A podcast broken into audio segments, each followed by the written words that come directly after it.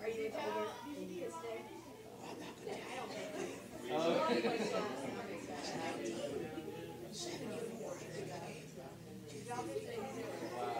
Um, it was all in town. Yeah, we had an Aaron's Day on Thursday. It was really fun. Yeah. Did y'all travel? No, we stayed here, my aunt.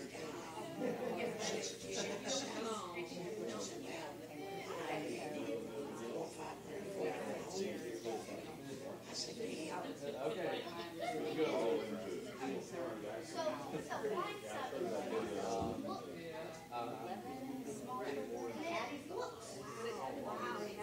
That's a lot.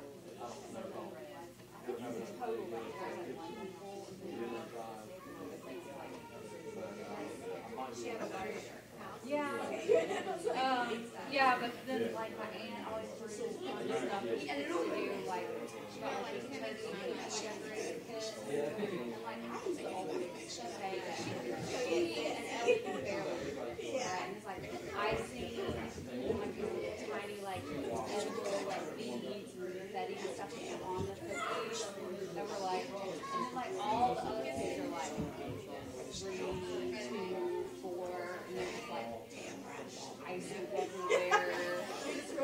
And then there's like a baby that's like barely toddling around, and I'm like, oh my gosh, we gotta get these things off the floor. Like I don't remember what it's like to have a baby. Chaos. So yeah, so it was fun. But then like the next day, I was like, to go Friday, I got to work. I remember it was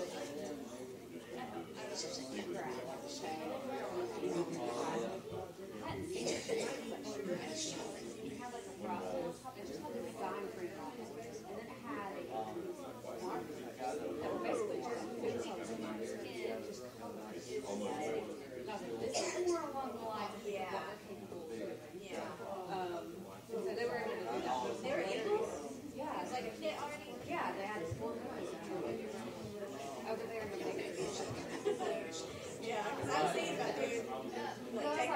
like oh, no, no, no, no, no. No, we can't do that. Yeah. Um, but it was, but it was definitely like, just like, good color. And he said it's very good. Like, Yeah. I was like, Out eventually. Give it a couple days.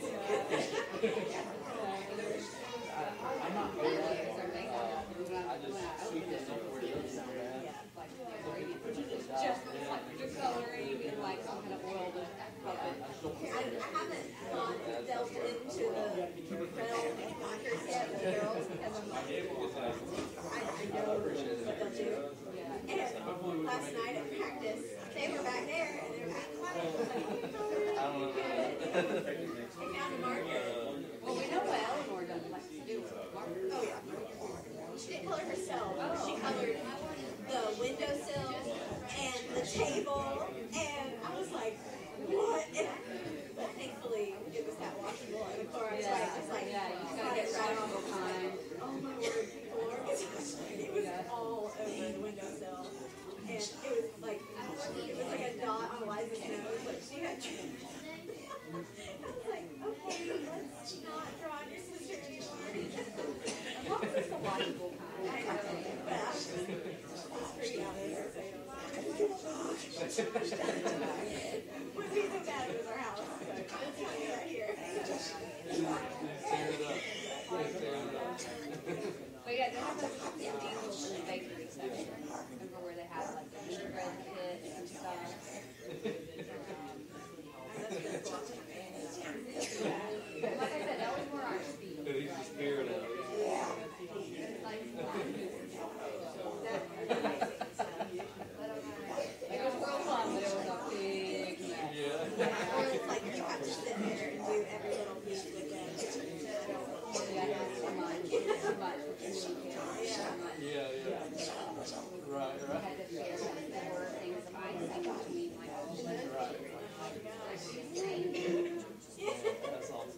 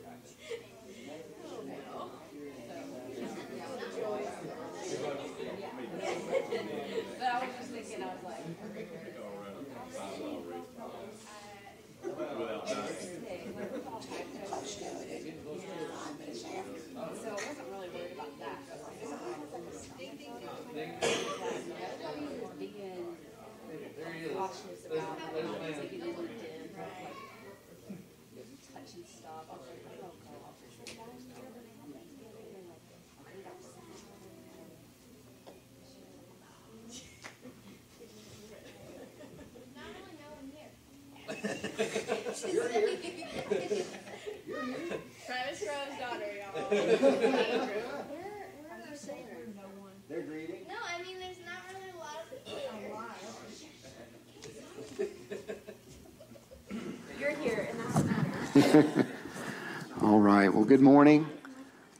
Welcome to Haven Ridge this morning.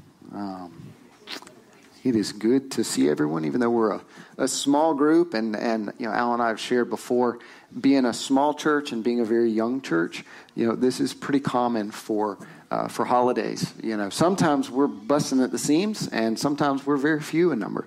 Um, you know, so this is not uncommon for us, uh, but it's a blessing to have you all here to worship with you this morning. A few announcements as we get started this morning. Um, do uh, remember the Birchfields in your prayer. They are in Mississippi, and uh, Wesley broke his arm yesterday had an accident crossing a, a, bridge, slipped and fell, and snapped both of his those bones. I don't remember the names, radius ulna, something like that. I don't know, but uh, snapped both of those. So. Um, yeah, so just be in, be in prayer for them. He's doing okay. He's doing you know better. He's they were released from the hospital yesterday. He's he's at his grandparents' house there. He's resting. So, but just be in prayer for them as they kind of navigate those uh, the, those those waters, uh, and as they travel home today as well. Uh, also, congratulations for the again for the Finleys. Uh, baby Shepherd is born and healthy and, and doing well. Um, and uh, also uh, be in prayer for the Wilsons. Their baby is due any day now. I haven't heard any update. Past due. Yes. So beyond due. Yes. Yeah. So definitely due any day. So just be in prayer uh, for them as they're expecting their their child. Uh, sign up on on Discord for. Uh, uh, for meal trains, you know, as those as those come available, already up for the for the Finleys. All right. I uh, do want to say a special thank you for uh, April and Tracy and Natalie for decorating uh, for our, our, holiday for Christmas. Uh, all the decorations that are put up. Thank you, ladies, for for taking care of that and getting that all set up. Uh, also, I noticed that we have uh, Christmas cards that came in from Doug and Lauren, our missionaries in Asia. Um, so do grab one of those just for you and your family, so you can be updated on how to pray for uh, for that specific missionary family uh, as they minister to folks in Asia. Okay. Uh, one other further note: um, if you noticed as you drove in, they had uh, Onia Village had set up to sell Christmas trees, and some of the stakes and, and, lights and some of that arrangement is still out in the field. So just ask uh, kids stay away from those. If y'all play after the service in the field, just stay away from those areas. Parents, adults, try and help keep the kids out, out of that area. Uh, all right, a couple things on the calendar. Um, no young girls Bible study this evening. Um, next week, young ladies, y'all will be in your final chapter, which is a very short chapter, um, and you y'all will meet here at the church at uh, 4:30, and then y'all have a progressive pajama dinner. All right, that'll be until 7:30. So parents, 4:30 to 7:30. To, uh, next Sunday, meet here at the church. It'll be a progressive dinner. Bring wear your PJs, um, and then we'll, y'all will finish at the Birchfields house. So parents, y'all pick up the kids 7:30 at the Birchfields house. I believe there's also going to be a gift exchange. So uh, ladies, bring a five dollar wrapped gift, and that'll be a lot of fun. So that'll be the final young girls Bible study will be next Saturday or next Sunday. Excuse me. Uh, also, just a reminder, as we typically do, do we take a break with missional communities through the month of December? So, uh, MCs, if y'all want to meet, have a meal, do a Christmas meal, that's certainly up to you. We won't have formal meetings. Alan I won't be putting out questions for the month of December, and we'll pick back up in January as we normally do. Okay, uh, next Saturday morning, deacons meeting. That'll be at 7.30 here at the church. Uh, also, next, uh, excuse me, I say Saturday? That's next Sunday. Yes. Uh, Jamie, thank you. Sunday, next Sunday morning. Uh, and that Sunday evening, that'll be the 5th at 6.30, team leaders, Al and I will meet with you, just kind of do a year-end review. So that'll be 6.30 here at the church next, uh, next Sunday. Uh, also, don't forget our night of worship, a time of Christmas worship. That'll be December the 12th here at the church building. It'll be family style, so bring your children. No child care will be provided, uh, but certainly bring the little ones. We want them to be uh, part of the worship as well. So, but that'll be a wonderful time just of singing, very gospel oriented, Christmas themed music, uh, scripture reading, lots of prayer. Uh, so just come. There'll be a wonderful time of just intimate fellowship as we worship the Lord, and that'll be December the 12th. Uh, and then lastly, December the 19th, we'll have our final youth brainstorming meeting. We're wanting to kind of launch this youth program uh, sometime in January. So the final meeting, hopefully that'll be the final kind of meeting. We'll put a lot of the logistics and things together. That'll be on the 19th. So mark your calendars for that. that that's, the, that's the Sunday before Christmas. Okay? Uh, if there's any issues with that date, Alan, I just kind of pick that one out. If there's any issues with anybody, um, you know, who's, who's really been plugged into that, let us know. Um, you know, just, just keep us up, uh, updated on that. I think that's it. I'm looking out. Anybody see anybody? Did I miss anything? Usually I go to Alan for this, and since they're not here, so I have to see. Okay. All right. Well, that's the end of our announcements. I'm going to ask Jamie to come up and give our call to worship.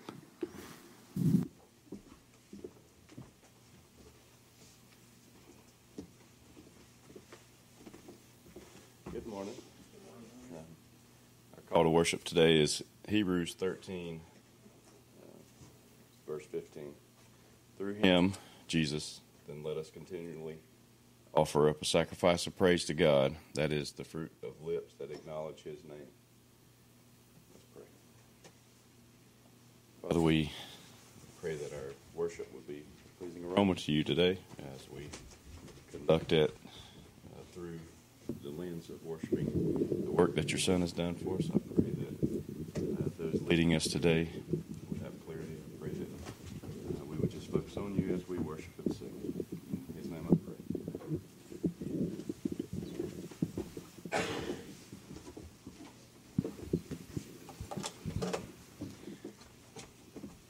All right, y'all can stand and sing with us this morning.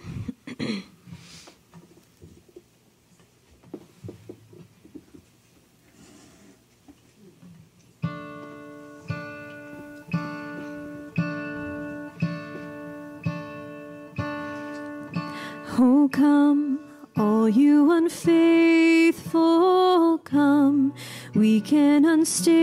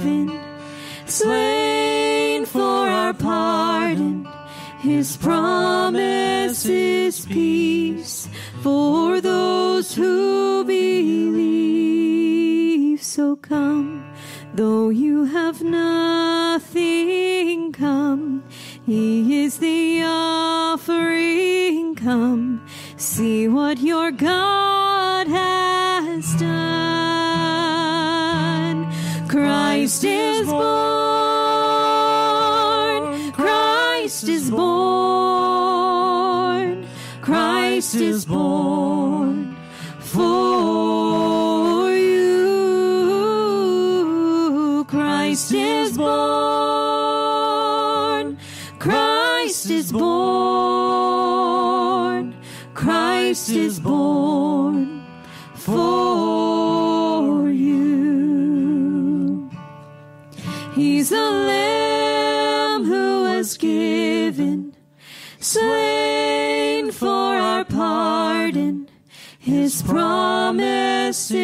peace for those who believe. He's the Lamb who was given, slain for our pardon.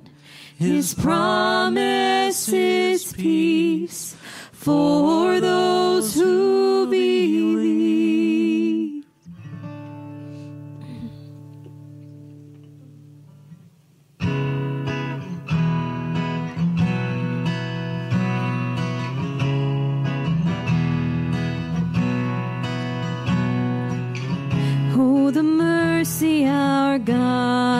shown to those who sit in death's shadow. The sun on high pierced the night. Born was the cornerstone. Unto us a son is given. Unto us a child is born. He who is mighty has done. Taken on flesh, conquered death's sting, shattered the darkness and lifted our shame. Holy is his name.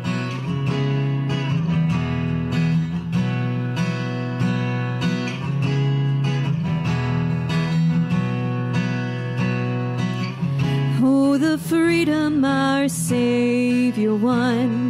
The yoke of sin has been broken. Once a slave, now by grace, no more condemnation. Unto us a son is given, unto us a child is born. He who is mighty has done a great thing, taken on flesh, conquered death's sting, shattered the darkness and lifted our shame.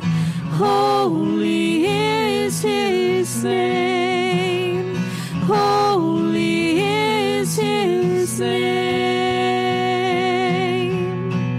Now my soul magnifies the Lord. I rejoice in the saves. I will trust his unfailing love. I will sing his praises all my days. Now my soul magnifies the Lord. I rejoice in the God who saves. I will trust his unfailing love. I will sing his praises all my days. He who is mighty has done a great thing, taken on flesh, conquered death's sting, shattered the darkness and lifted our shame. Holy is his name.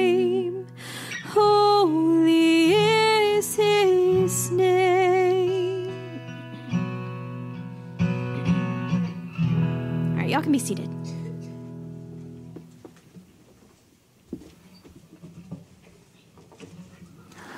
All right. Kids, if you all want to come up and join me, we're going to continue our, our journey through the Bible. It's good to see everybody this morning. Y'all have a good Thanksgiving? Everybody ate turkey? Everybody love turkey? Not everybody? I know. Anybody have ham? Yeah. Maybe lots of sweets? That's really the reason you eat the turkey, right? Is so you can clean your plate and then eat the sweets. Now, what'd you have? Steph? Okay, I got you. Yes. Out on my adventure at, at, at Thanksgiving, I got toys. Yes, yes. You had an adventure through the woods with cousins. That was lots of fun. What's that toys? That's a toy. okay. All right. Well, good morning. So, this morning we're going to continue our story through the Bible, talking about uh, how the Bible, how all the little stories of the Bible fit together to tell one big story about God and His glory and what our part is in it. Okay? So, last week, well, let, let me kind of, I'll summarize where we've been. Okay? So, God created a kingdom, right? He created the universe, created the world, all right? And He didn't want to rule the world alone. So he created Adam and Eve in his image, right? And he gave them the responsibility to care for the creation, right? Take the worship of me, the relationship you have with me, okay? And I want you to take that and and make more more image bearers, right? Have children, spread the garden and spread that throughout all the earth, right? But then something happened. Right? What happened? What that's right, exactly. Sin came into the world, broke that relationship, right? Damaged it. But and so God had to kick Adam and Eve out of the garden, right? Send them out, but he gave them a promise. Okay? Remember he gave them a promise and he said, "I will do battle against the serpent." Okay? And I will send someone in the future who will crush his head. Say, I'm going to do away with this curse. So he gave hope right? And so last week we looked at kind of how God is carrying out that promise of He's going to crush the serpent, He's going to do battle with sin, He's going to win, okay, and He's going to fix everything. And he and the last week we talked about one person, right? Do you remember who it was? Okay, Jesus, big picture, but there was somebody specific. No, not not Satan, serpent. Okay, I'll give you a hint. Starts with Abe, ends in Raham. Hey, there we go, Abraham. Yeah, we talked about. And yep, and we talked about Abraham, and God gave a, a promise to Abraham, right? And that promise was, I am going to. Well, wait a minute. I'll get into this. We had a scripture we had to remember. Okay? See if we can remember the scripture verse from last week. Okay? I know it was Thanksgiving week, and if you're like my family, that was a little hard, right? To to kind of keep rolling with, with scripture. So let's see. You guys help help me remember this. Okay? I'm going to say it too. Okay, this was from Genesis and I will bless you, and I will make, or I will make a great nation. I will make of you a great nation. See, I'm already struggling with this. Okay, let's try again. I will make a great, make you a great nation, and I will bless you, and I will make your name great. Right. And you, so you will be a blessing. And in you, all the families of the earth shall be blessed, right? Genesis 12, 2 and 3. Okay, that was a tough one. Okay, again, Thanksgiving week makes it tough. Okay, but that's a that's an important verse, right? Because God said, "I'm going to bless you. I'm going to make your name great, and in you, all the people in the on the earth, okay, now and in the future, they're going to receive a blessing. Okay, I will make of you a great nation. So that's what we talked about last week. Okay, well, this week we're going to see how God expands that. He makes that promise bigger. We get a little bit more specific. Okay, so God, he, he told this to Abraham. Okay, and remember, Abraham didn't have any kids at the time. He didn't have any land. Right? If you're going to if you're going to make have a nation, you got to have people and you got to have land. And Abraham didn't have any of those. But God said, "I will give you those." Okay, time went on, and Isaac was born to Abraham. Isaac and Esau. And then later, Isaac has children of his own. And one of those, uh, one of the children that he has is Jacob. Okay? And so God's continuing this promise. He has Jacob. Well, Jacob, Jacob has 12 sons. 12 children. Yeah. Now Jacob's got a broken family, okay? When you look at Jacob and his family, it's it's broken.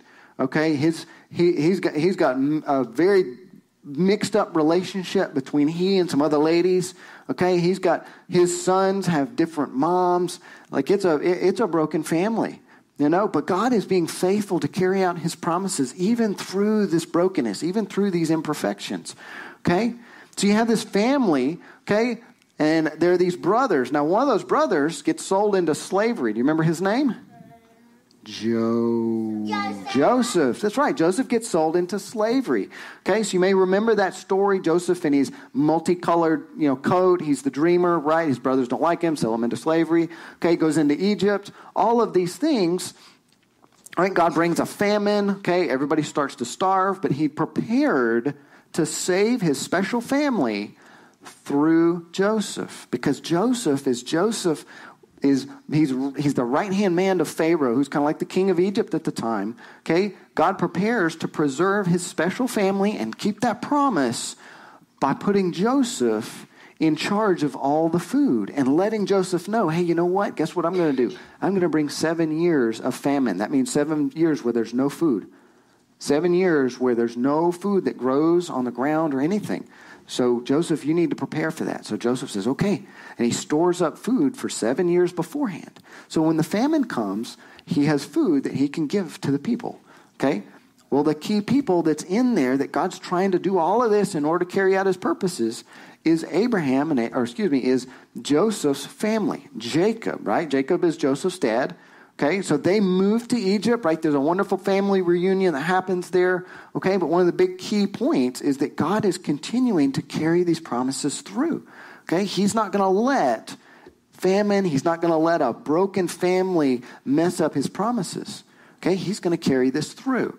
All right, so years go by, years go by. Jacob, Jacob's older and he's about to die. Okay, and he brings his, his sons around him. Okay, something that was customary for in, in that ancient time was that the father of the household, when he was about to die, he would give a blessing to all of his sons. Okay, and this was a big deal. Okay, well, that's where we find us this morning, is we find that we're going to look at one of the blessings that, that Jake, uh, Jacob gives to one of his sons. Okay, so this is Genesis 49 10. Okay, now this blessing he's giving to Judah. Judah is one of Jacob's brothers. Okay, so here's the blessing, and this is our verse for this week. The scepter shall not depart from Judah, nor the ruler's staff from between his feet, until tribute uh, comes to him. And to him shall be the obedience of the peoples. Genesis 49:10. Now, when you think about a scepter, that's right. A king or queen holds that. Absolutely. That's royalty, right? Now, let me ask you this Is Judah a king? No, he's not a king. Not at all. In fact, nobody's really a king in that family. Okay? Joseph's probably the closest. He's Pharaoh's right hand man. But you know what? As time goes on, Pharaoh, when Pharaoh dies, the next Pharaoh, he forgets about Joseph. Okay? And we'll find that, that the people of Israel get treated very, very badly by the next Pharaoh. But that's later. Okay? Okay, but right now, here's this promise that's being given to Judah about a kingly line. About a kingly line. Okay? Now, how many of you seen the movie uh, The Lion, the Witch, and the Wardrobe? Seen The Lion, the Witch, and the Wardrobe? Okay? Chronicles of Narnia, a great movie if you haven't seen it. Okay? There's a line in it. One of the themes, one of the big ideas that runs through that story is, is that when, when a son of Adam sits on the throne in Narnia, that things go well. Yeah. So there's a scene in the movie when when Lucy and Edmund and, and all the Pevensie children, they're sitting, they're sitting in the badger's home. Trufflehunter is the name of the badger. And the badger says, you know, Narnia is never right unless the son or daughter of, of Adam is seated on the throne. And what the author there, C.S. Lewis, was trying to capture, just a minute, okay, was trying to capture was this idea that, that of, of a kingly order, okay, the promise that God would send someone in order to sit on that throne. Okay? And so we see this promise given to Judah. Okay, now if, if there's there's I'll tell you this, Judah is not one to really fit the picture of a king. If you're going to pick from all of Jacob's kids about who was going to be a king, maybe Joseph, but not Judah. Okay, do you, do you know do you know who decided that hey, you know who told his brothers, hey, let's sell this young kid, let's sell Joseph to slavery, let's make some money off of him? Judah. It was Judah. Yeah. And we look at Judah's story he's pretty he's pretty messed up. He's got he's got a lot of problems. Okay? So Judah doesn't really fit the picture of what we might think of somebody being a king.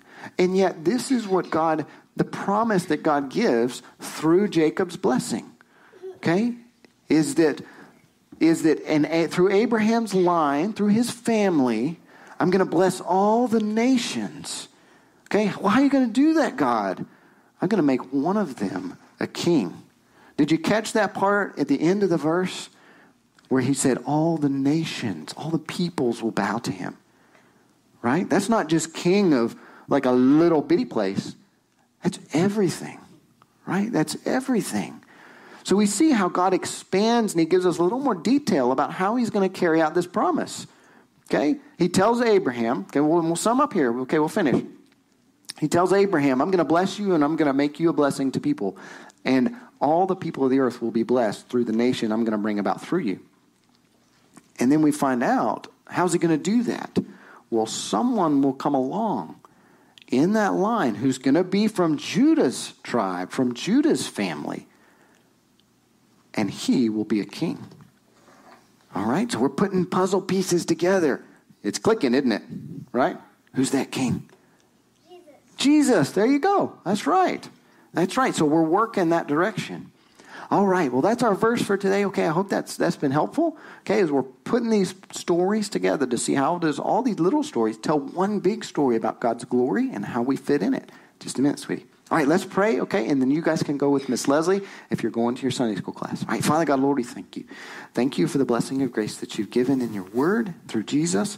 Father, thank you for that we can live this side of the cross to look back and see how all these stories fit together.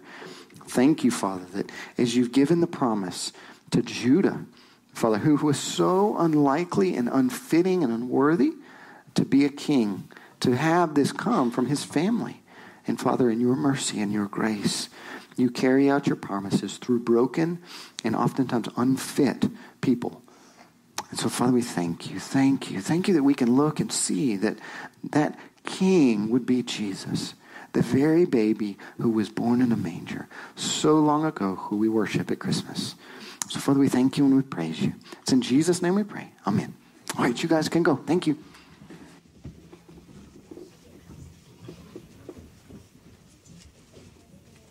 You can stand with us again.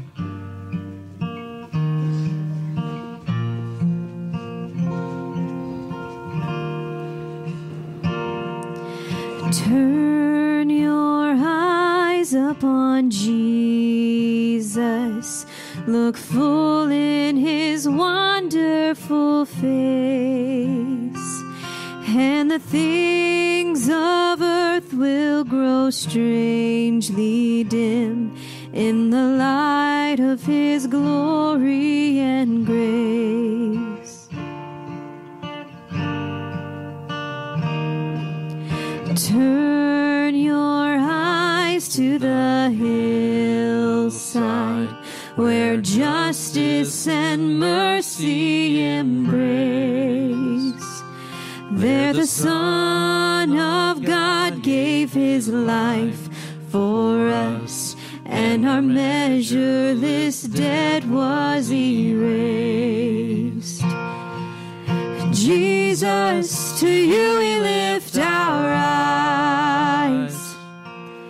Jesus, our glory and our prize. We adore you, behold you, our Savior ever true. Oh Jesus, we turn our eyes to you.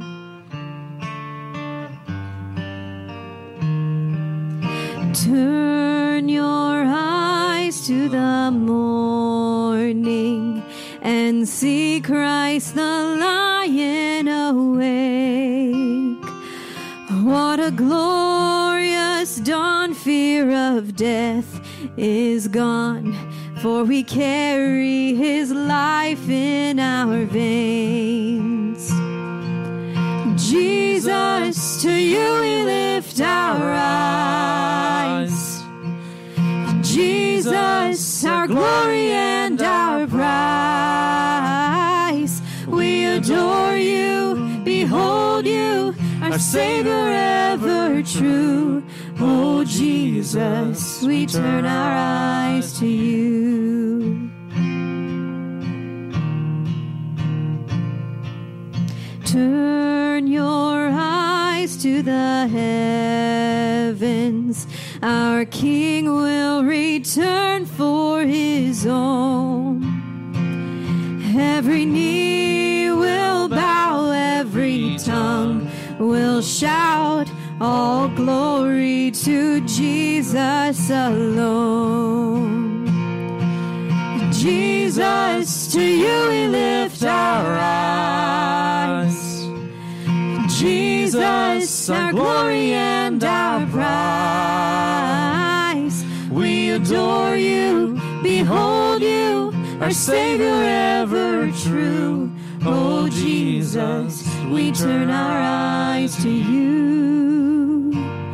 Oh Jesus, we turn our eyes to you.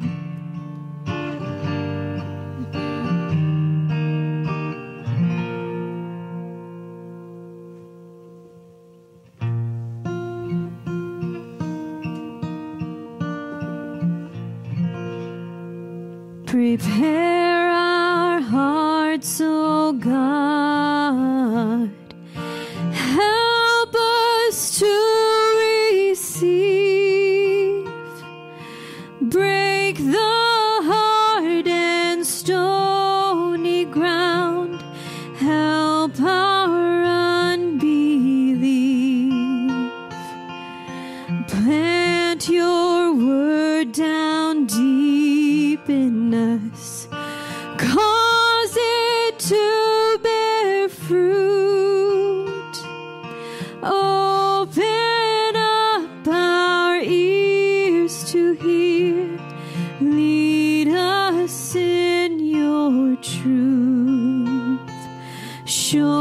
Christ.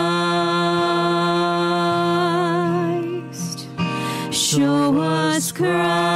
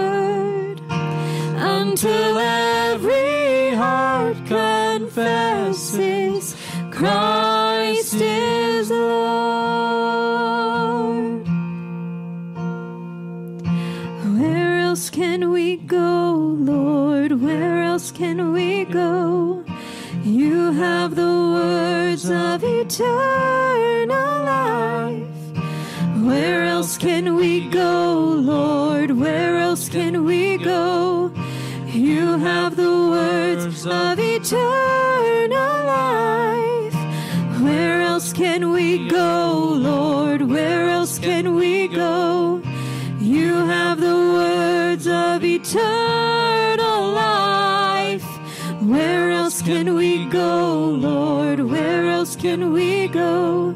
You have the words of eternal life. Show us Christ. Show us Christ.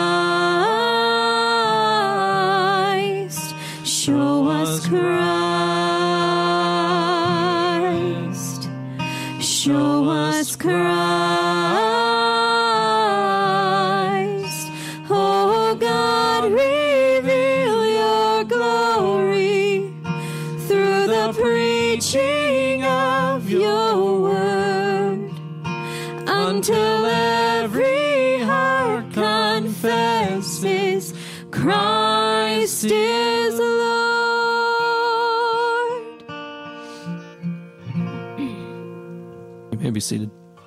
Dear Heavenly Father, we thank you for this time together. Thank you for uh, Austin as he's preparing to bring us the word, Lord. Please give him clarity of thought and word, Lord, and uh, that he would rightly divide the word of truth.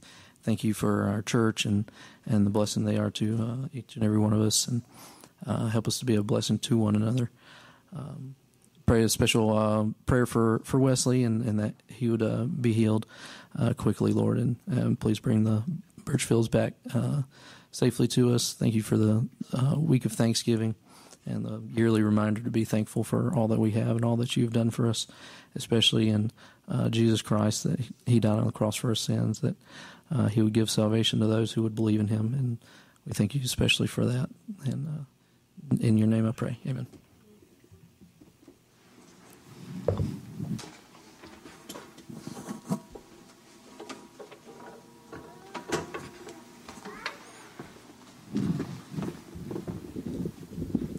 Well, if you have a Bible, and I hope you do, turn with me to the book of Psalms, Psalm chapter 17. We're going to take a take a brief detour from our uh, our study through Galatians today. As you're turning there, I want to I want to thank April and Aaron O'Neill for carrying the weight of the band this morning due to folks being out of town and, and sicknesses, some of those that came on very suddenly, they were, surprisingly the, the, the, core group of the band and, and, made up our worship this morning. So thank you guys for, uh, for, for leading us in worship this morning. Can't tell you how much I appreciate that, how much the church appreciates it. All right, so Psalm chapter 17, we're going to look at one verse, verse 15. Um, I'm going to read 13 through 15 just to give a little bit of context. Um, but let me read this. I'll pray, and just kind of tell you where this sort of sort of comes from. I feel like these mics are going to sneak up on me. There. All right. Psalm 17, starting in verse 13. Arise, O Lord, confront him, bring him low Deliver my soul from the wicked with your sword, from men with your hand, O Lord, from men of the world whose portion is in this life, and whose belly you fill with your treasure. They are satisfied with children and leave their abundance to their babes. As for me, this is our verse, as for me, I shall behold your face in righteousness. I will be satisfied with your likeness when I awake. Let's pray. Father God, there's so much here. So many things I want to say. Keep me tethered to your word, Father, to this text and, and what you've shown me in it. That, Father, we might set before us the same goal as David to be satisfied in seeing you one day. That that would make up the drumbeat of our life. Wouldn't just be an accessory that we tack on.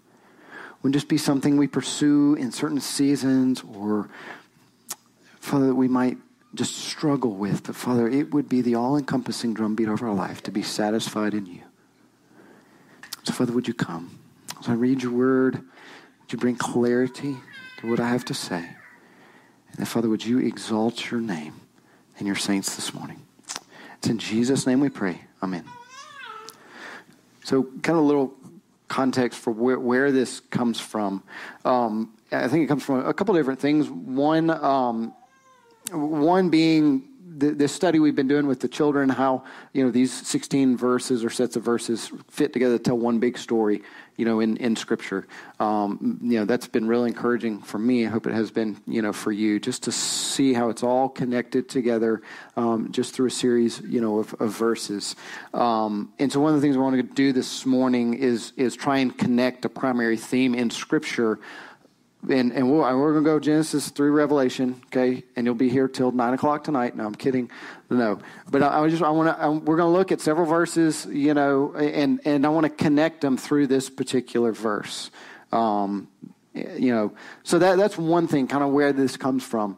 Um, but then also well and also just seeing some of the themes we've talked about with the children seeing that come in full with this particular text and some others that we'll look at. So that, that's kind of where that comes from. The the other thing is just being a fitting time um, it being thanksgiving it being christmas season um, and living in a, in a culture, living in a world that is, as, as the year, as years go by, and honestly, as the months go by, is becoming more and more secular.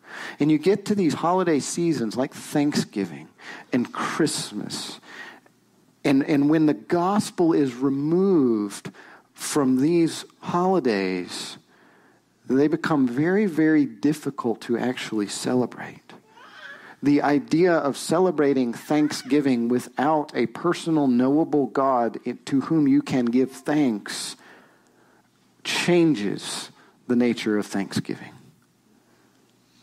Christmas without a Savior who is born in a manger changes the nature of Christmas.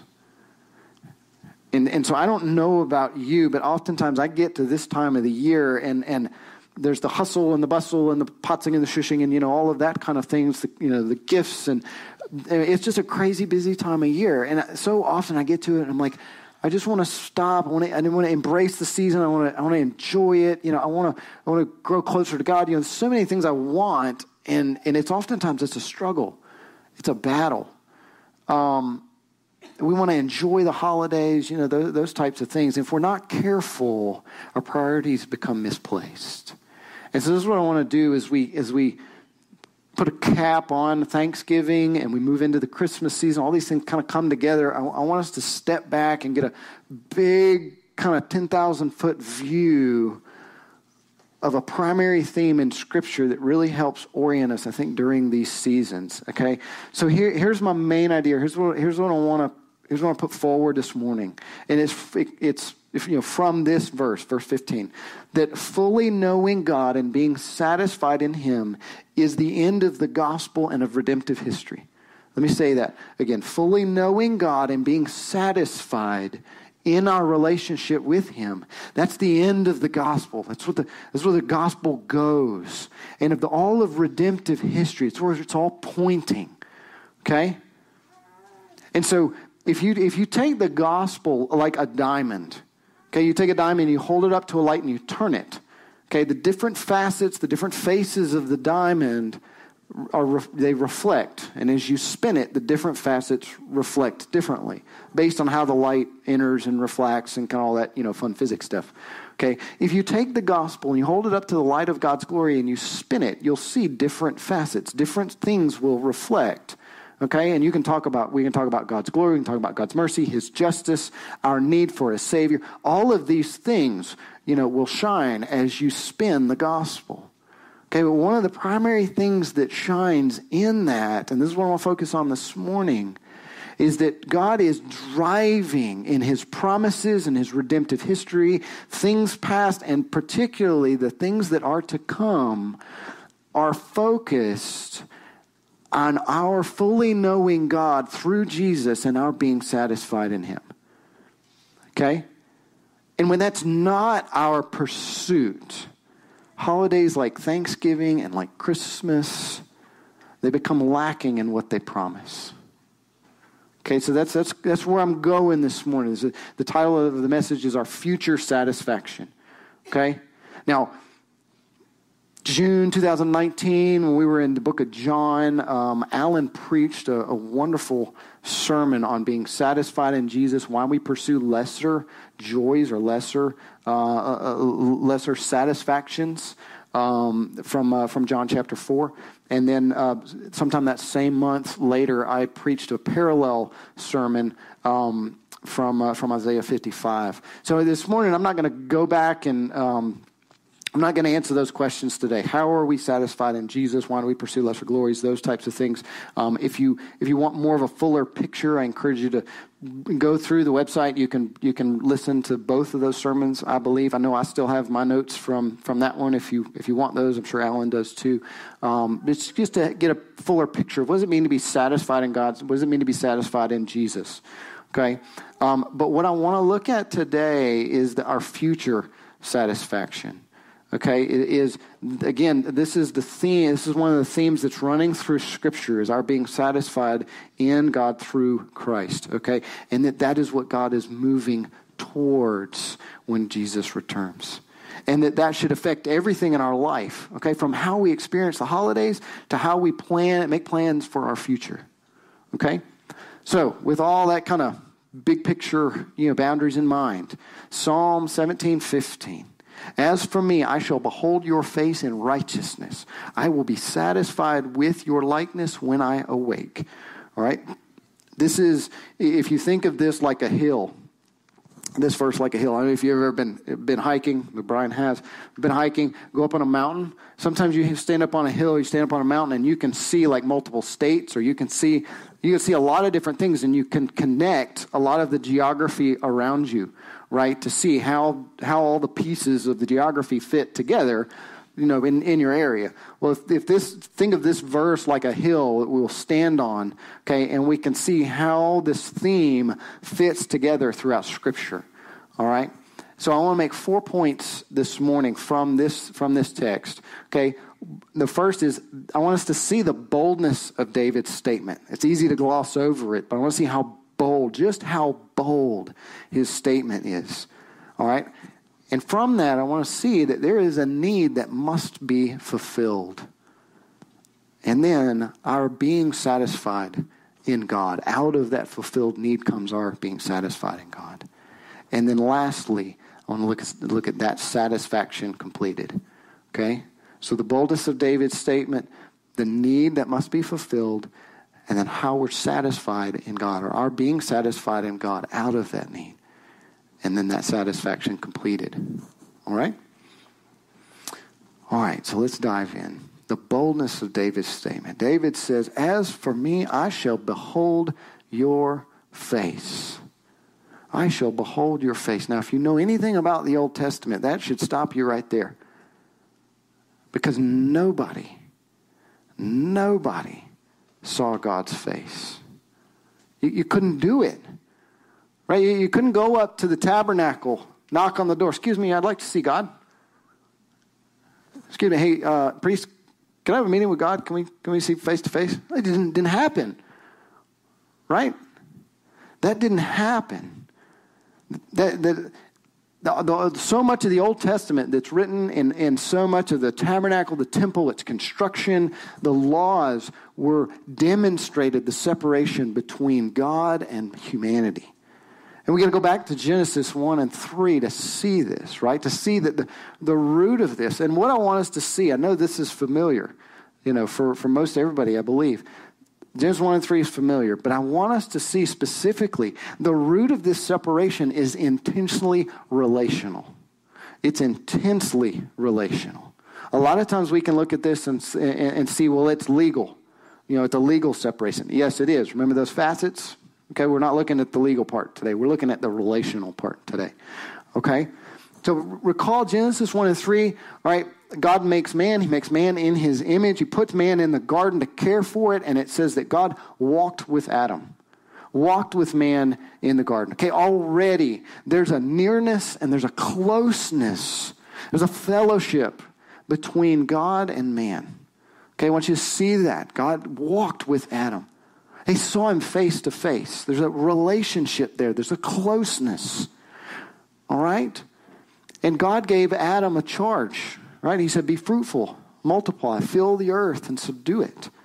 Okay, that we talked about, I talked about this with the children weeks ago, right? That was their mandate, Adam and Eve, right? That the worship of God, right? That right relationship that was happening between them, and it was happening, okay, between he and his image bearers. They were uh, in the created world. What was happening there in the garden? He wanted them to, to spread that, right? We talked about, I talked about with the kids that this is the garden, right? This is the place where this is happening. But that means that that's not happening outside the garden. And so God wanted Adam and Eve to bear children, teach them the relationship that He had with them, right? And then their right relationship with creation. I want you to do that and now take this outside the garden, spread this throughout the earth. Spread it throughout the earth. Sharing and spreading that satisfying relationship that Adam and Eve had with God before the fall, that was to be the goal of their lives. But then sin entered in, right? Sin entered in, shifted those desires elsewhere. See, it wasn't enough that Adam and Eve, it wasn't enough for Adam and Eve to be like God and have a relationship with Him. They wanted to be God. Right? And that was something they were not made for. And, and I think the, the I think the, the intensity of the personal relationship and they're being satisfied in God in the garden, I think that comes to light when we see the, when we see what they did when they felt shame. Right? Sin enters the garden, right? Their, their eyes are open. And then what did they do? Scripture says they hid themselves and they made loin coverings for themselves. They hid themselves from God and from each other, right? Okay, but then why did they make loin coverings? It, nothing anatomically changed. Scripture didn't say that. You ever thought about that? Why did they make loin coverings? I think this is my best answer for this.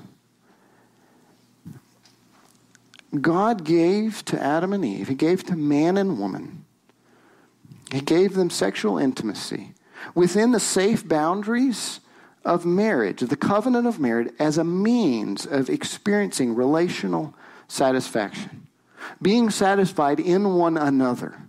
Okay, not in, not in satisfaction in the completion of the act itself, but rather in the joy that they found in one another. Okay, now here's an important point.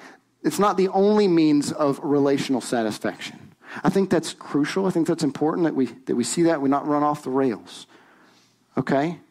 That there's time spent with one another, right? There's gift giving that can take, there's all these other ways we can be satisfied in one another in our relationships. Okay? But specifically, when we look here in the garden and what Adam and Eve did when they felt shame, is that the, one of the very specific and relationally intense means of relational satisfaction that God gave as a gift to husband and wife, they covered themselves because that was broken. Their relationship with one another and with God was broken. They, they covered, and we use the phrase unpresentable parts in our family with our kids. You know, why do we wear these things? Cover your unpresentable parts. No. They covered their unpresentable parts. It was it signified a break in their relationship together and their satisfaction with one another and with God. As they're saying, I'm not safe with you, Adam. I'm not safe with you, Eve. You're not safe with me. My desires for my own satisfaction no longer are rightly oriented, and we're not safe with God. Does that make sense? Help see the, the relationship there and the, and the satisfaction that took place before the fall and how sin changed that. And so what happened? God, consequently, God kicked him out of the garden, right?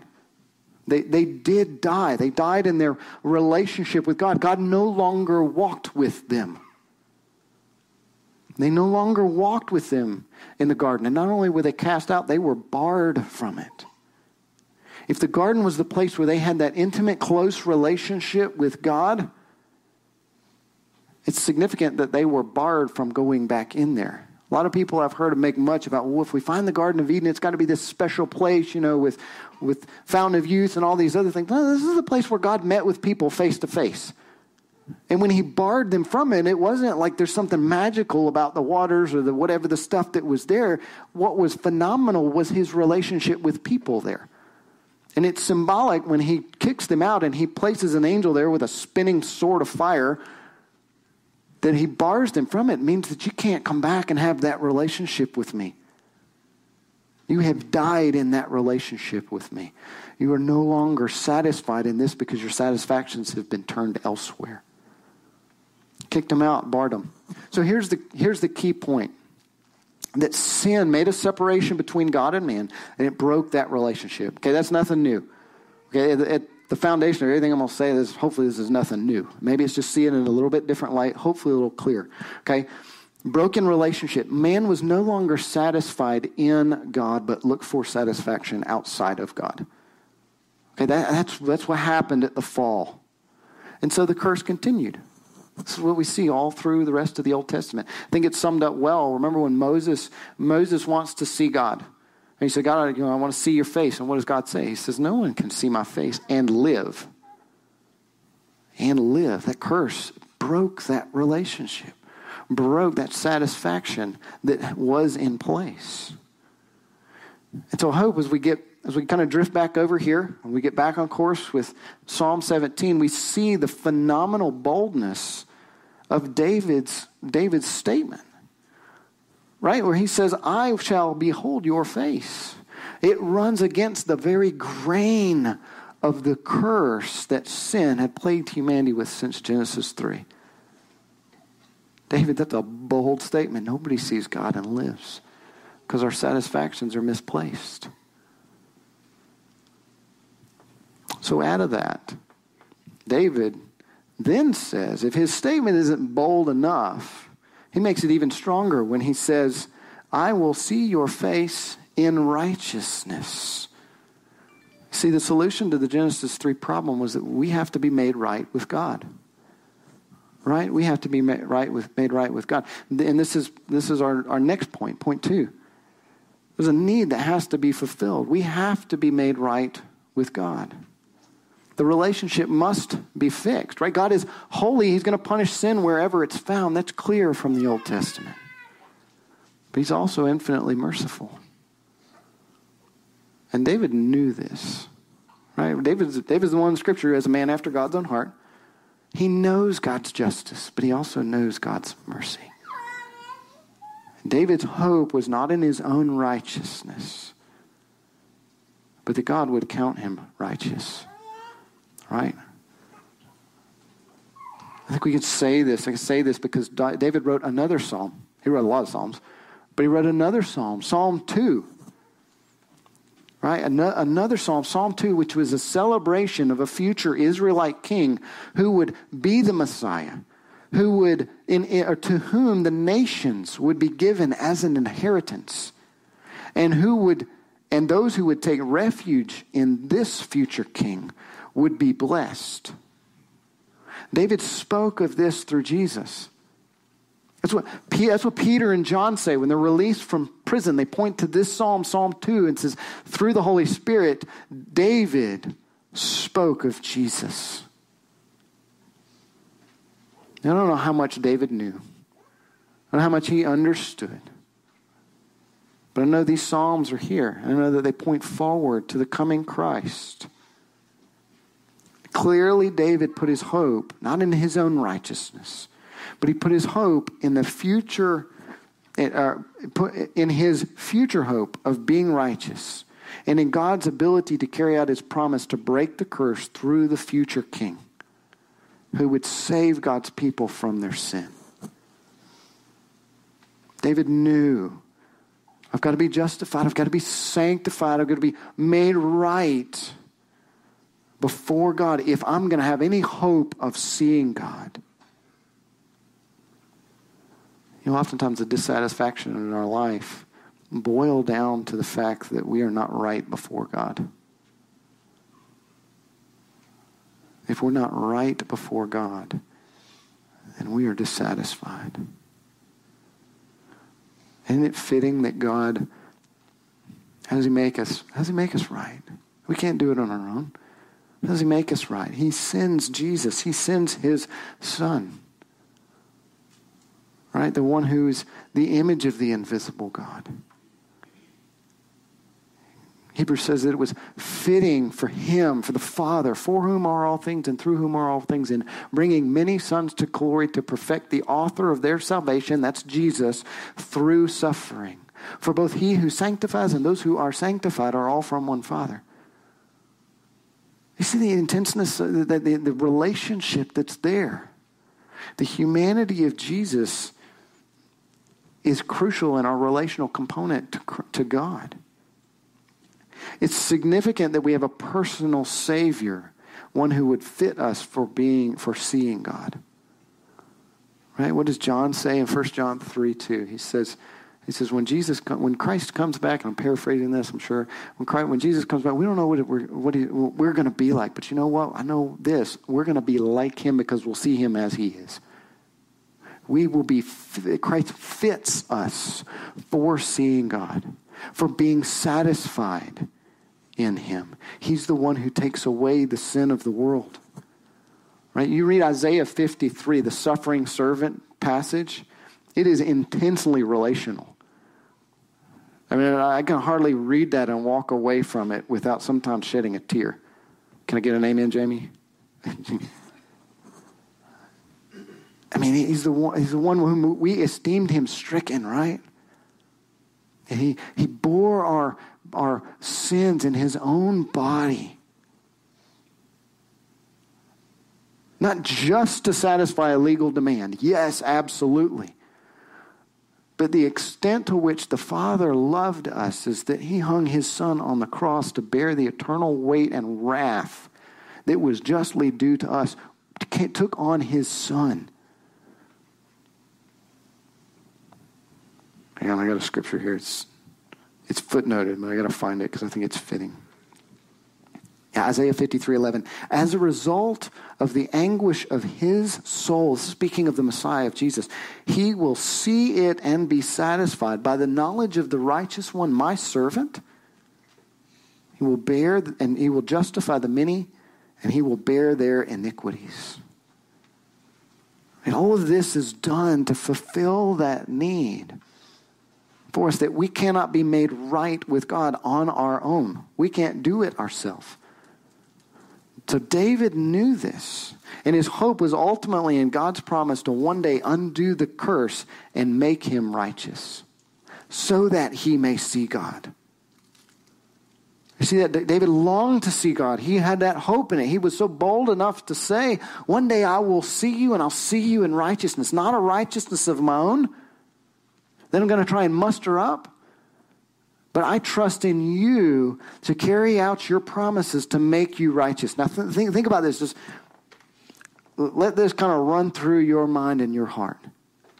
David is sitting that side of the cross. Jesus hadn't come. The, the, the, prophecies of Isaiah and Jeremiah, is it, all, of these, all of these other prophecies had not come. David has fewer promises or fewer pieces of the puzzle than we do. When you think about what we've gone through with the kids so far, that's probably about what he's got, right? I'm going to crush the head of the serpent. I'm going to make of you a great nation from Abraham. And in you, all the peoples of the earth will be blessed. And you're going to have a kingly line that's going to come out of you. There's probably not, there's, you know, there's some more in there, but not a whole lot more. And yet, David, in his faith, says, One day I'll see you in righteousness. Now you think where we are. We sit this side of the cross, having all of those other pieces come together.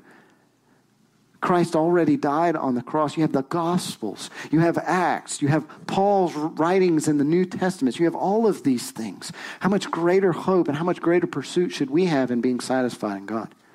Because of what Christ has already done for us. This was David's hope that God would one day fulfill his promise, undo the curse, make him righteous so that he could see God. And in seeing God, he would be satisfied. This is point three.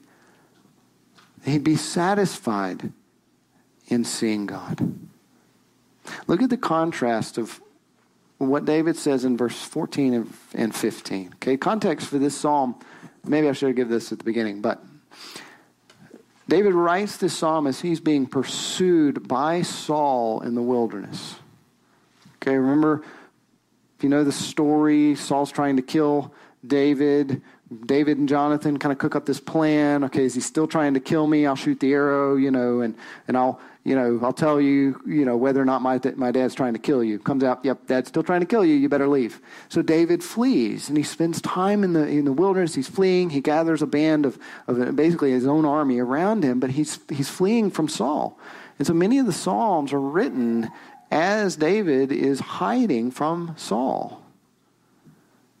And here he writes, he says, Deliver me, O Lord. Arise, confront him, bring him low. Deliver my soul from the wicked with your sword, from men with your hand, O Lord. From men of the world whose portion is in this life and whose belly you fill with your treasure. They are satisfied with children and leave their abundance to their babes. As for me, I shall behold your face in righteousness. I will be satisfied with your likeness when I awake. So you see the contrast there. He, he, uses those words intentionally. Satisfied here in verse 14 and satisfied in verse 15. What he's doing is con- contrasting those who put their hope, I think that's what he means by portion, puts their hope in the temporal things of this life, contrasted with him who hopes one day to see God face to face. Okay, so I mean, let's ask a question. Is David saying, well, you shouldn't, what, if you have children, clearly you have your hope in this life. Or if you desire to leave anything, possessions, monetary value, anything like that to your children, clearly you have, your mis, you, you have misplaced priorities. No, he's not at all. Because didn't David become a king? I mean, he had phenomenal powers, he had phenomenal resources, right? He had children. Solomon comes out of that, right? He, he leaves something to his children. He leaves an entire dynasty to Solomon. So David wasn't advocating a minimalist or a monkish type lifestyle, right? He became king. He gave an inheritance to his own son. Solomon, wasn't Solomon one of the richest kings in the Old Testament? Solomon also wrote in the Proverbs and Ecclesiastes, he wrote about the wisdom of leaving an inheritance to your children and your children's children. And in Proverbs and Ecclesiastes, you read those two books, you, you walk away seeing Solomon. He wrote about the, tw- the tension of having, having things in this life and not being satisfied in what you have. One of the verses in Ecclesiastes 5:10 he sums this up well. He said, "He who loves money will not be satisfied with money, nor he who loves an abundance." And yet resources are necessary. Right? The eyes of men are never satisfied with things because we were made to be satisfied in God. This is a good summary of what, what what Solomon writes in Ecclesiastes and in, in Proverbs, what he tries to emphasize. And, and I think it's easy. I think it's easy for us to lay hold of. There's a law of diminishing returns in the things that we get, right? I mean, I think I can prove that pretty easily. I mean, think last year, maybe something you got for Christmas, something you bought for yourself, and it doesn't have to be a gift, you know, something that you were like, ooh, I want that. How satisfied are you right now with that thing? less than what you were when you bought it. Right? Now, what about something you got five years ago? Ten years ago? Maybe you're like, well, yes, it, it fills a need and I'm satisfied with it, but the emotional response you maybe had or thought you were going to have at the time is different, right? There's, there's a law of diminishing returns in temporal things that we acquire. They don't fulfill, they don't satisfy f- for us as we move forward in the future. And so the eyes of men were never satisfied with things because we're made to be satisfied in God. David writes poetically about this, right? He says, I will be satisfied in God. Paul, Paul kind of argues for this logically in 1 Corinthians. Okay, 1 Corinthians, you know, 1 Corinthians 13, right? That's the chapter about love, right? Love is patient, love is kind. Okay. When in in 1 Corinthians 11, or 12, excuse me, 12, Paul's trying to convince the Corinthian, Corinthians pursue the greater gift of greater spiritual gift of love. Okay, and and love, right? Love is a relational virtue. whether that's a spouse, you know, a, a, a, romantic relationship, whether that's a child and a parent, friendships, you know, church body, any of that, it's, it's relational, right? It, it's kind of have hard to have that virtue by yourself. It doesn't work that way. Okay, so love is a it's a relational virtue. So Paul is trying to argue with the Corinthians, pursue love, pursue this. And then he says, "All right, I'll show you why." In the first part of chapter 13, he contrasts love with other temporal gifts, like prophecy, speaking in tongues. Okay? And then he closes his argument by stating that, look, when he says, Corinthians, pursue this, pursue the greater gift of love, because when Christ returns, the things that are temporal give way to the things that are eternal. In verse 13, 12, Paul grounds his argument in the future completed restoration of our relationship with God. Let me read this for you, okay? He says, For now. Okay, the question is, why should we pursue love? Why should we pursue the relational virtue of love above the other gifts? Why should we want that most? Paul says, because when Christ returns, the things that are temporal give way to the things that are eternal. Because now we see in a mirror dimly, but then we see face to face. Now I know in part, but then I will know fully just as I also have been fully known. Don't you love Paul? Clear as day, right? I, I know that it's hard to swallow. So let me see if I can. I, I, had to really, I had to really chew on this. What Paul's saying is that when Jesus comes, well, well, let's say this. The other gifts, they serve the purpose of bringing clarity to our relationship with God. When Jesus comes, they're no longer necessary because it's clear. So, fully knowing God, I think that's what Paul says when he says, Now we see in a mirror dimly, but then we'll see face to face. Now I know in part, but then I will know fully. Then I will know God fully, just as I am fully known, just as he fully knows me. So, fully knowing God and being satisfied in Him, there's, there's the connection, right, uh, between where that where Paul is and what Paul's trying to advocate for in in love, love with one another and love with God, being satisfied in God. There's connection between that and what David says when he says, "I will be satisfied when I see God." Right, fully knowing God and being satisfied in Him. It's one of the ends of that's the end of the gospel. That's what we're moving towards. Paul says when when Jesus comes the main thing that's left is our love in God and our relationship with Him because we know Him as He knows us. Think back to Genesis 3. Adam and Eve walked with God, they were satisfied there. The intimate, close relationship with God, and then sin broke that. And Paul, Paul says, when Jesus comes back, the curse is broken, it's done away with, and we have that intimate fellowship with God. So pursue love now because you'll have a greater experience of that when Christ comes. Pursue the things that are eternal now. Because when Christ comes, the things that are temporal give way to what's eternal. And that's primarily summed up in our being satisfied in our relationship with, with God. So here's the key point in, in all of that. I know there's a lot, but in, in all of that, all that David did, I think all that David did in the exercise of his power, his resources, his time, he did with the goal and the hope in mind of being satisfied in God. I don't think you can make sense of what he says there about the children and you know and and, uh, and and leaving an abundance to their babes. I don't think you can square how he lives life as a king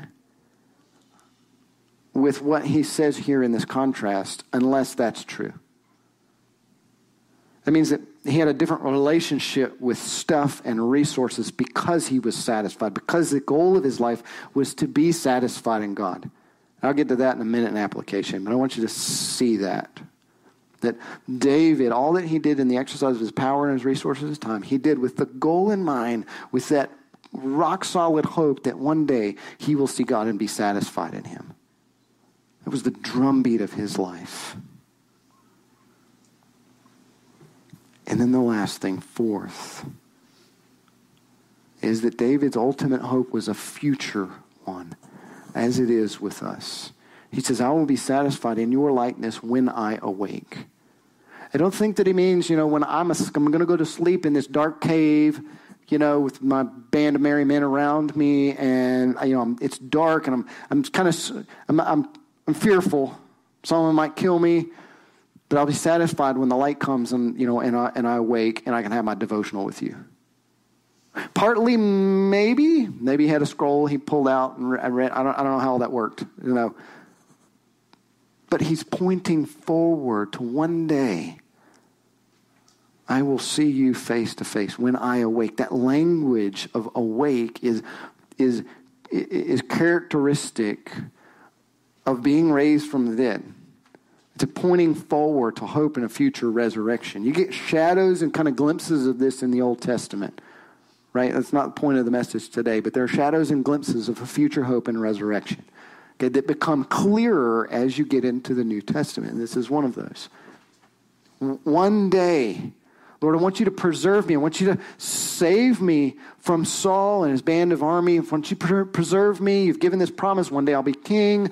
I don't know what all that's going to look like, but I know that you're doing something. Preserve me. Because my fundamental hope and my fundamental drumbeat of my life is to be satisfied in you. Partially now because I'm not righteous, I'm not fit. But one day you will carry out your promises. I may not live to see that day.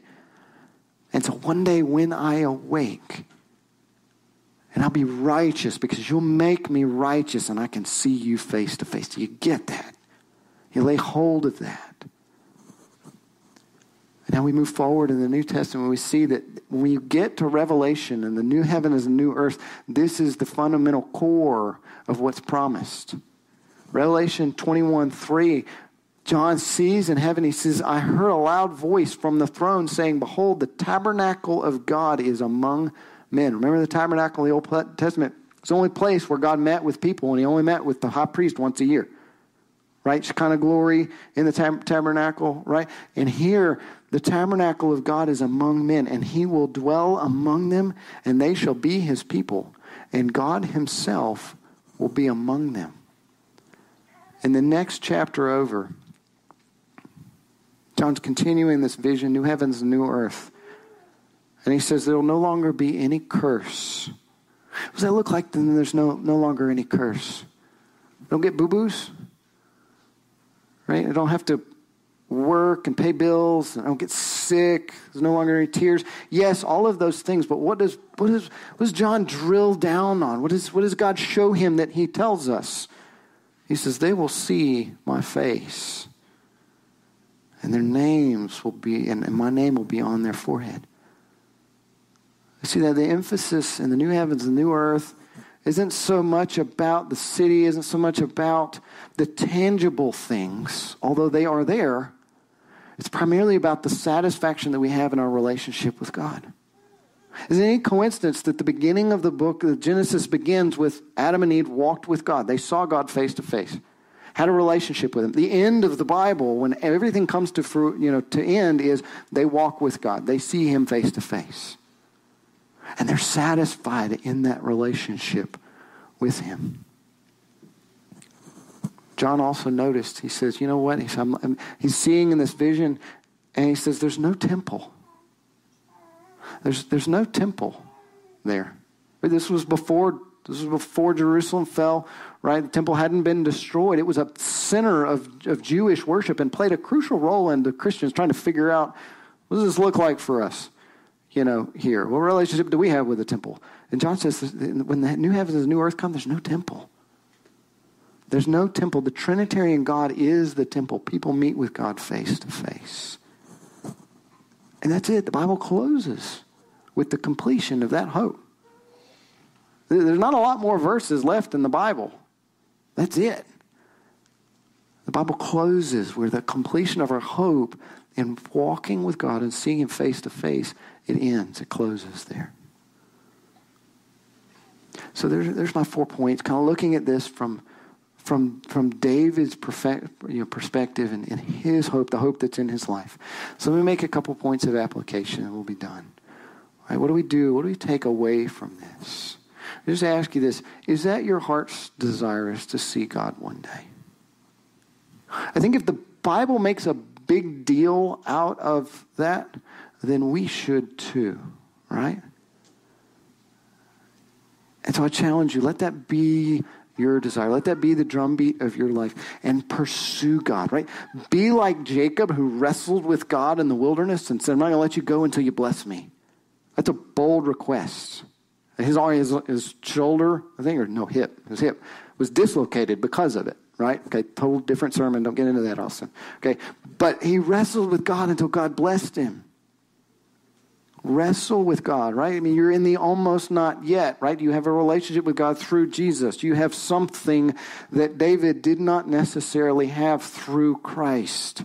The Holy Spirit, right, given to you, and yet you're not completed yet. There's still a wrestling of the new self and the old self that takes place if you're in Jesus. Wrestle.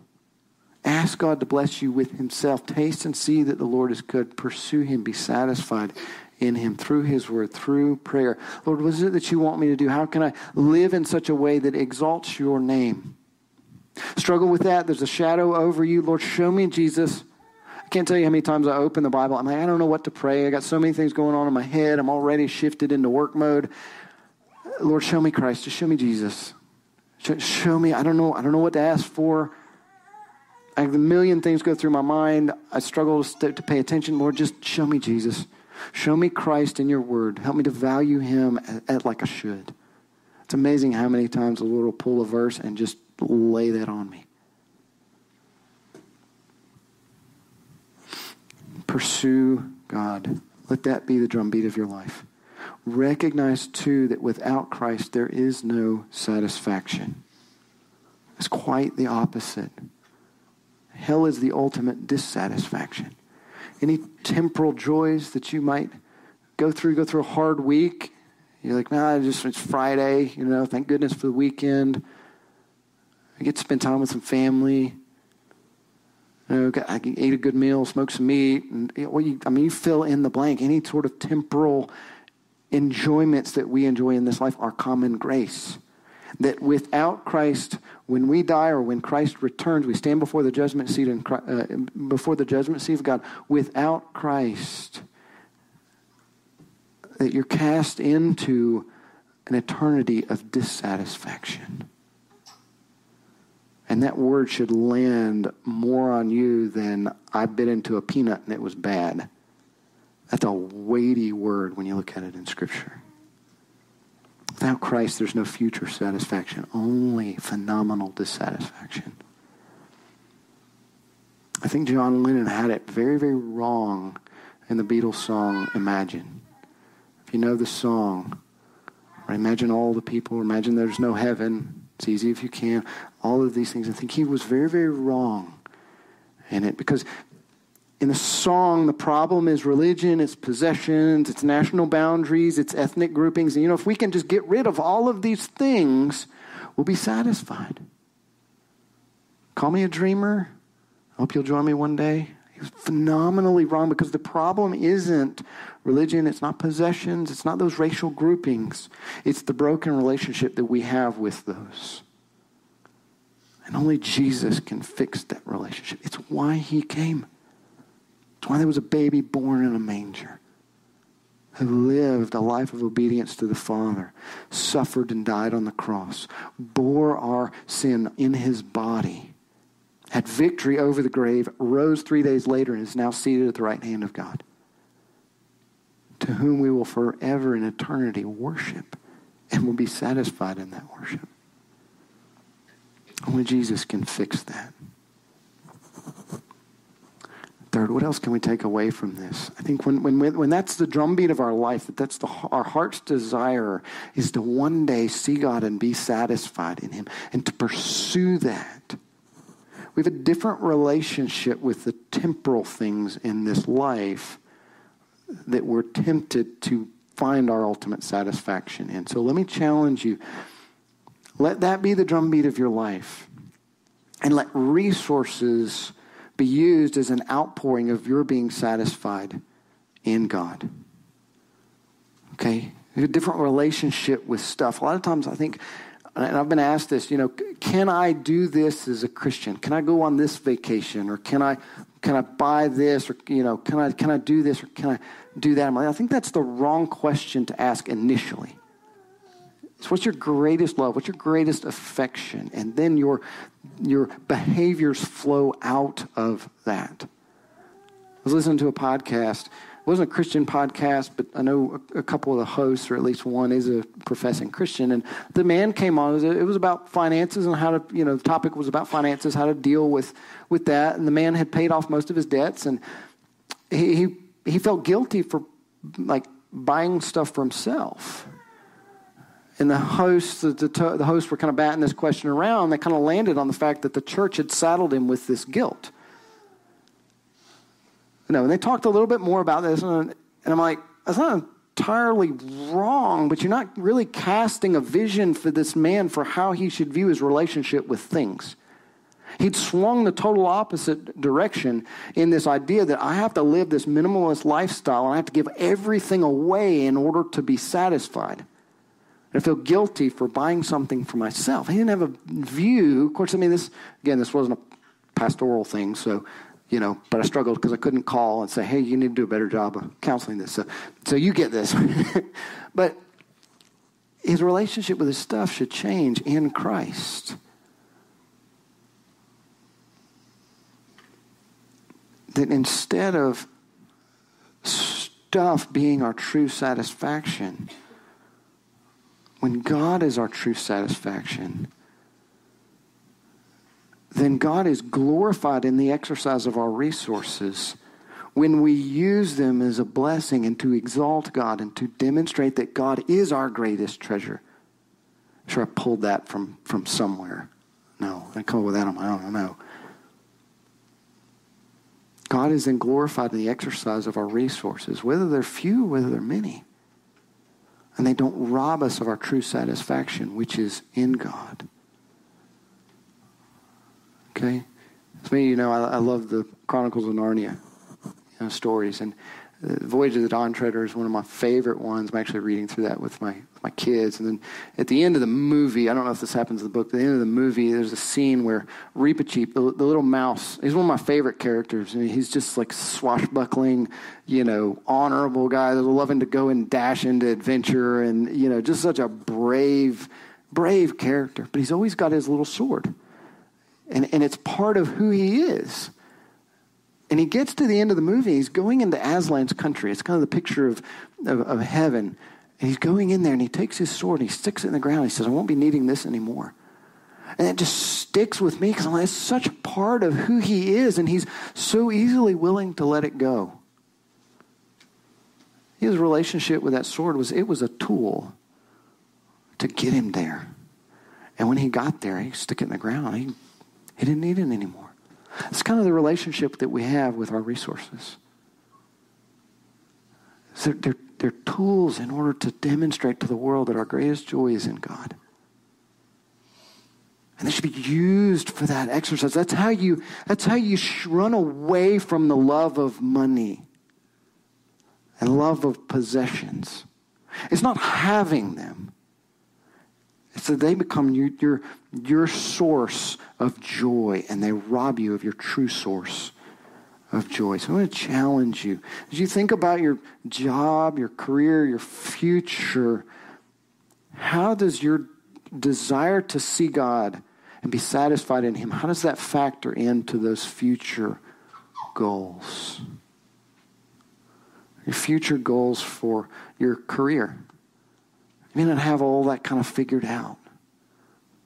Is, is the, the pursuit, whatever you're in, is that a, I'm not satisfied in this because I want this, or I want, you know, there's a stepping stone or something. Or is it, Lord, I got these desires, I kind of got these hopes, I don't know how they fit together, but I want you to be exalted, I want you to be glorified in whatever I do. So whatever my hand finds to do, that you put my hand towards, you put my efforts towards, would you be exalted in it? Would you be exalted in that? Your goals for retirement. I know that's sometimes it's not you know for, for many that's that's not thought of or if that's thought you, you get you know what what's your goals there? I wrestled with that. And coming through this study, I'm like, man, you know, maybe my goals there would be, Lord, if you were to free me up in such a way that I could be a blessing to more people. Right? I mean, if you love people and you want to be a blessing to people, what is your greatest hindrance to that? Maybe it's finances, maybe it's time. I got to work nine to five, I got to work 12 to whatever. If you were freed from that, you have that opportunity. Right? You have a new relationship with those types of things. So, in that, let me just challenge you again. If, if seeing God and being satisfied in Him is your just the drumbeat of your life, it changes the nature of the relationship that you have with all the things that are temporal in such a way that you're challenged to use those, and really you're freed to use those in ways that exalt God and, and turn around and demonstrate that God is your greatest treasure and your greatest joy. It doesn't mean you can't have those things. The relationship you have with the things you have changes. Does that make sense? And we could go on a whole series on that, but I'll leave you with that to kind of kind of mull over. All right, and last two when Christ, when, when God, seeing God, being satisfied in, in Him, and that's the goal, the drumbeat of our life, as it was with David. I feel like that was with, with Paul. There was with so many others in the, in, this, in the scriptures. We recognize that any enjoyment in this life, they're echoes of future complete enjoyment that we'll have in God sometimes we get to the holidays, we get to Christmas, and I know when I was a kid, it was all about presents. And now that I'm an adult and I have kids, it's not so much about presents. It's about, well, let's get together as a family. I want to see my kids, you know, enjoy it, right? I mean, that's kind of transferred, you know. And for a lot of, you know, for a lot of people, I think it's, well, let's make memories. These are good things and they should be pursued, but they all should show us, they all should echo the joy that we'll have in God when we see Him face to face and we're all together. Right? Any enjoyments that we have in this life, they're echoes of the future completed enjoyment that we'll have in God. And the, and the last thing enjoy life, but do not let those enjoyments be the primary source source of your satisfaction. Enjoy the giver above and beyond the gift. This was David's pursuit in his life. As for me, I shall behold your face in righteousness. I will be satisfied with your likeness when I awake. Let's pray. Father God, so much is here. I pray that I've brought some clarity to your word. I know you've challenged me through through your scriptures, through this one verse. So, Father, I pray that you would Help that to be the drumbeat of our life. Love for people that come to Haven Ridge and mix it up with people who are here, who are part of this church, to say they love God and they long to see Him face to face and they live like people who really, really want that. Lord, I want that to be the drumbeat of my life. So many things compete, so many lesser pleasures and joys compete with that. Help keep that as a flag in front of me as I run. May I run faithfully towards that goal. That one day I may stand before you, see you face to face in righteousness, clothed in the righteousness of Jesus. And I may worship and be satisfied. Father, would you be exalted in all of our lives? As we pursue you, we seek to know you, and just as we are fully known by you. It's in Jesus' name that I pray. Amen. May the Lord bless you, may he keep you, may he cause his face to shine upon you, may he lift up his countenance toward you, may he give you peace. You're dismissed.